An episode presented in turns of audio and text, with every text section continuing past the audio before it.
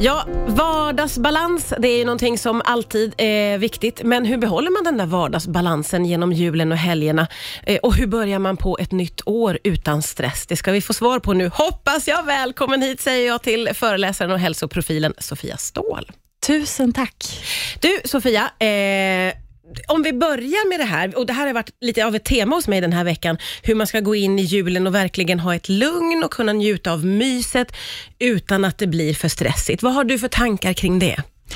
Alltså jag går efter eh, två ord som jag brukar kalla för de två bena. Och tänk så här, om man vill börja stoppa ner det i kroppen, för jag pratar mycket om att komma ner i kroppen, så tänker man, jag har två ben att stå på eh, fysiskt, men också mentalt och emotionellt. Vad är mina behov? Alltså fråga sig själv, vad behöver jag? Och vad kan jag befria mig ifrån? Mm. Eh, för att det är så mycket som vi liksom hittar på i vårt eget huvud. Framförallt kanske när det kommer till så här ska det vara, för det har alltid varit så här. Oavsett om det är då hur man ska träna och äta eller ta hand om sig, eller då kopplat till julen och liksom all den stress. Det blir så mycket måsten och sånt som tynger oss. Och så här, okej, okay, vad kan jag befria mig från här? Vad har jag hittat på? Och vad behöver jag ge mig själv just nu? Det där är ju två väldigt hjälpsamma frågor, eh, men du är ju inne på någonting här att många av oss har ju med oss eh, ett stort, stort julbagage mm. som vi känner att vi måste leva upp till och det kanske inte är så lätt Nej. som det låter att befria sig från det där. Hur tycker du man ska tänka? Men Jag tänker att man kan göra det lite pö om pö och också så börja prata utifrån, eh, alltså med sig själv eller också med sin omgivning och så här, så här som vi alltid har gjort. Mm är det någon som gillar det verkligen? Ja. Behöver vi ha alla de här 78 sakerna på julbordet? Behöver vi ses allihopa på det här sättet? Nu kanske det är med corona och pandemi ni förstår. Mm. Men liksom att man, man kan lyfta frågan och bara säga, är det bara jag som känner att vi kanske kan hoppa över det där eller förändra, alltså lyfta lite på locket. Och sen om man ser på sin egen helhet, vad finns det för någonting som man från sig själv, till exempel att så här, måste jag göra pepparkaksdegen från scratch? Mm. Ah, men det kanske går bra att jag köper en färdig just precis i år, för att det har varit så mycket annat. Eller du vet, allt det där annat som man nästan tvingas in i utan att reflektera. Mm. Um, och sen också när det handlar om så här, vad behöver jag? Det är ju kanske den svåraste frågan som finns, för vi är så ja. vana på att bara gå på det här vill jag, eller det här borde jag, eller måste, eller ska. Ja. Men vad behöver du då? Ja. Ofta så skiljer det sig väldigt mycket åt. Ja, där får man ju verkligen sätta sig ner tror jag och ta en stund om man ska besvara den ja. frågan helt ärligt. Men det låter på dig som att man ska försöka vara lite snäll mot sig själv. Ja, precis. och det i sig kan ju bli en prestation också på något konstigt mm. sätt om man är väldigt prestationsinriktad. Att säga, åh nu ska jag ta hand om mig mm. själv, åh vad snäll jag ska vara. Och så, men, men, det, är därför jag pratar mycket om så här, behöver snarare än vad vill jag, eller nu ska jag vara snäll och ta hand om mig själv. För att behovet, då kommer vi lite närmare kärnan upplever jag och det blir lite mer grundläggande. För att det är inte alltid som behöver är så himla sexigt, mm. men det kanske ger väldigt, väldigt mycket för välmåendet. Och så här, jag behöver gå och lägga mig nu, eller jag behöver totalt boka om det här, eller jag behöver bara rakt upp och ner börja strunta i allt och ta en promenad. Eller, mm. Det kan ju vara högt och lågt såklart, men ja, verkligen. behöver. Mycket bra. Och efter jul så kommer nyår och för många av oss så innebär ju det en slags nystart och man får möjlighet att tänka att nu ska jag liksom förbättra mig själv och bli, göra det bättre och det och ska börja träna. Man, man har väldigt mycket sånt tänk. Det kan ju också bli ganska stressande för en. Eh, vad, vad tänker du om det Sofia? Ja, men jag tänker så här, man kan börja med att fråga sig själv, vad är välmående för mig? För att det är ju det som många ofta vill uppnå när man pratar hälsa, träning och sådär. Okej, men hur vill jag känna mig då? Mm. När jag mm. säger jag vill må bra eller ja, jag vill bli hälsosam eller vara, leva ett hälsosammare liv.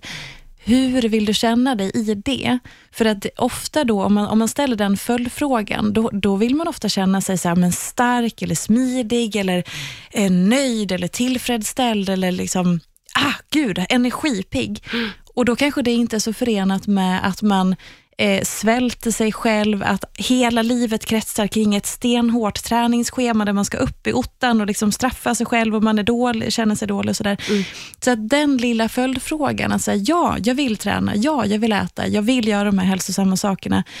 Men hur vill jag också känna mig och hur gör jag då för att det där ska matcha? Mm. För att allting som är nyttigt är ju inte automatiskt bra för dig eller för mig eller för någon annan. För det måste ju också rimma med hur man lever, den man är, hur man får ihop sin vardag och liksom allt det där. För att det som är hälsosamt för oss kan också bli ohälsosamt eller tråkigt eller pressande eller sådär. Mm. Så att ställ den följdfrågan, hur vill jag känna mig? Och okej, matchar det med typ en ny diet? Nej, men kanske inte. När ska man ställa de här frågorna tycker du Sofia? Ska man göra det nu eller på nyårsafton eller när ska jag ta Nej, tag i men- det här? Nej, men alltså när man är lite själv eller bara en kväll, alltså inte göra någon stor grej av det, för det är också en annan sak som ofta blir det här projektet och så blir det så här, okej, nu ska jag göra det här och bara, ta det lugnt, bara fundera lite grann nu. Man kanske sitter i bilen och lyssnar på det här och så bara, vänta nu, hur vill jag känna mig? Okej, börja med, hur känner jag mig just nu då?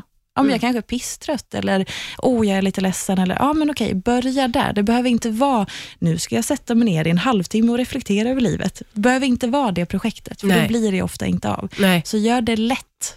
ja, just det. Bara tänk tanken till att börja med kanske. Ja, faktiskt. Och du har ju faktiskt eh, du har ju gjort en kalender som heter Vardagsbalans. Jajamän. På vilket sätt kan den hjälpa mig att hitta formen? Ja, men, oh, precis. Gud vad härligt. Just det där att hitta formen, det skiter vi för att det blir återigen det där att man ska så här, prestera fram ett bättre jag. Men det vi har pratat om innan, som att så här, reflektera, börja prata lite med sig själv, kommunicera och så här, rikta blicken in mot oss själva. Det hoppas jag att den kan få vara ett verktyg eh, för. Och Jag har ju då två kalendrar, en som heter välmående och en som är vardagsbalans. Och de är lite olika, men det är samma budskap. Just Okej. att så stanna upp, prata med dig själv. För Ja. ofta så är vi så duktiga på att prata med alla andra, utgå från alla andra, utgå från trender, det som alla andra gör och så vidare. Och så bara, men vänta nu, vad är det jag behöver då, återigen?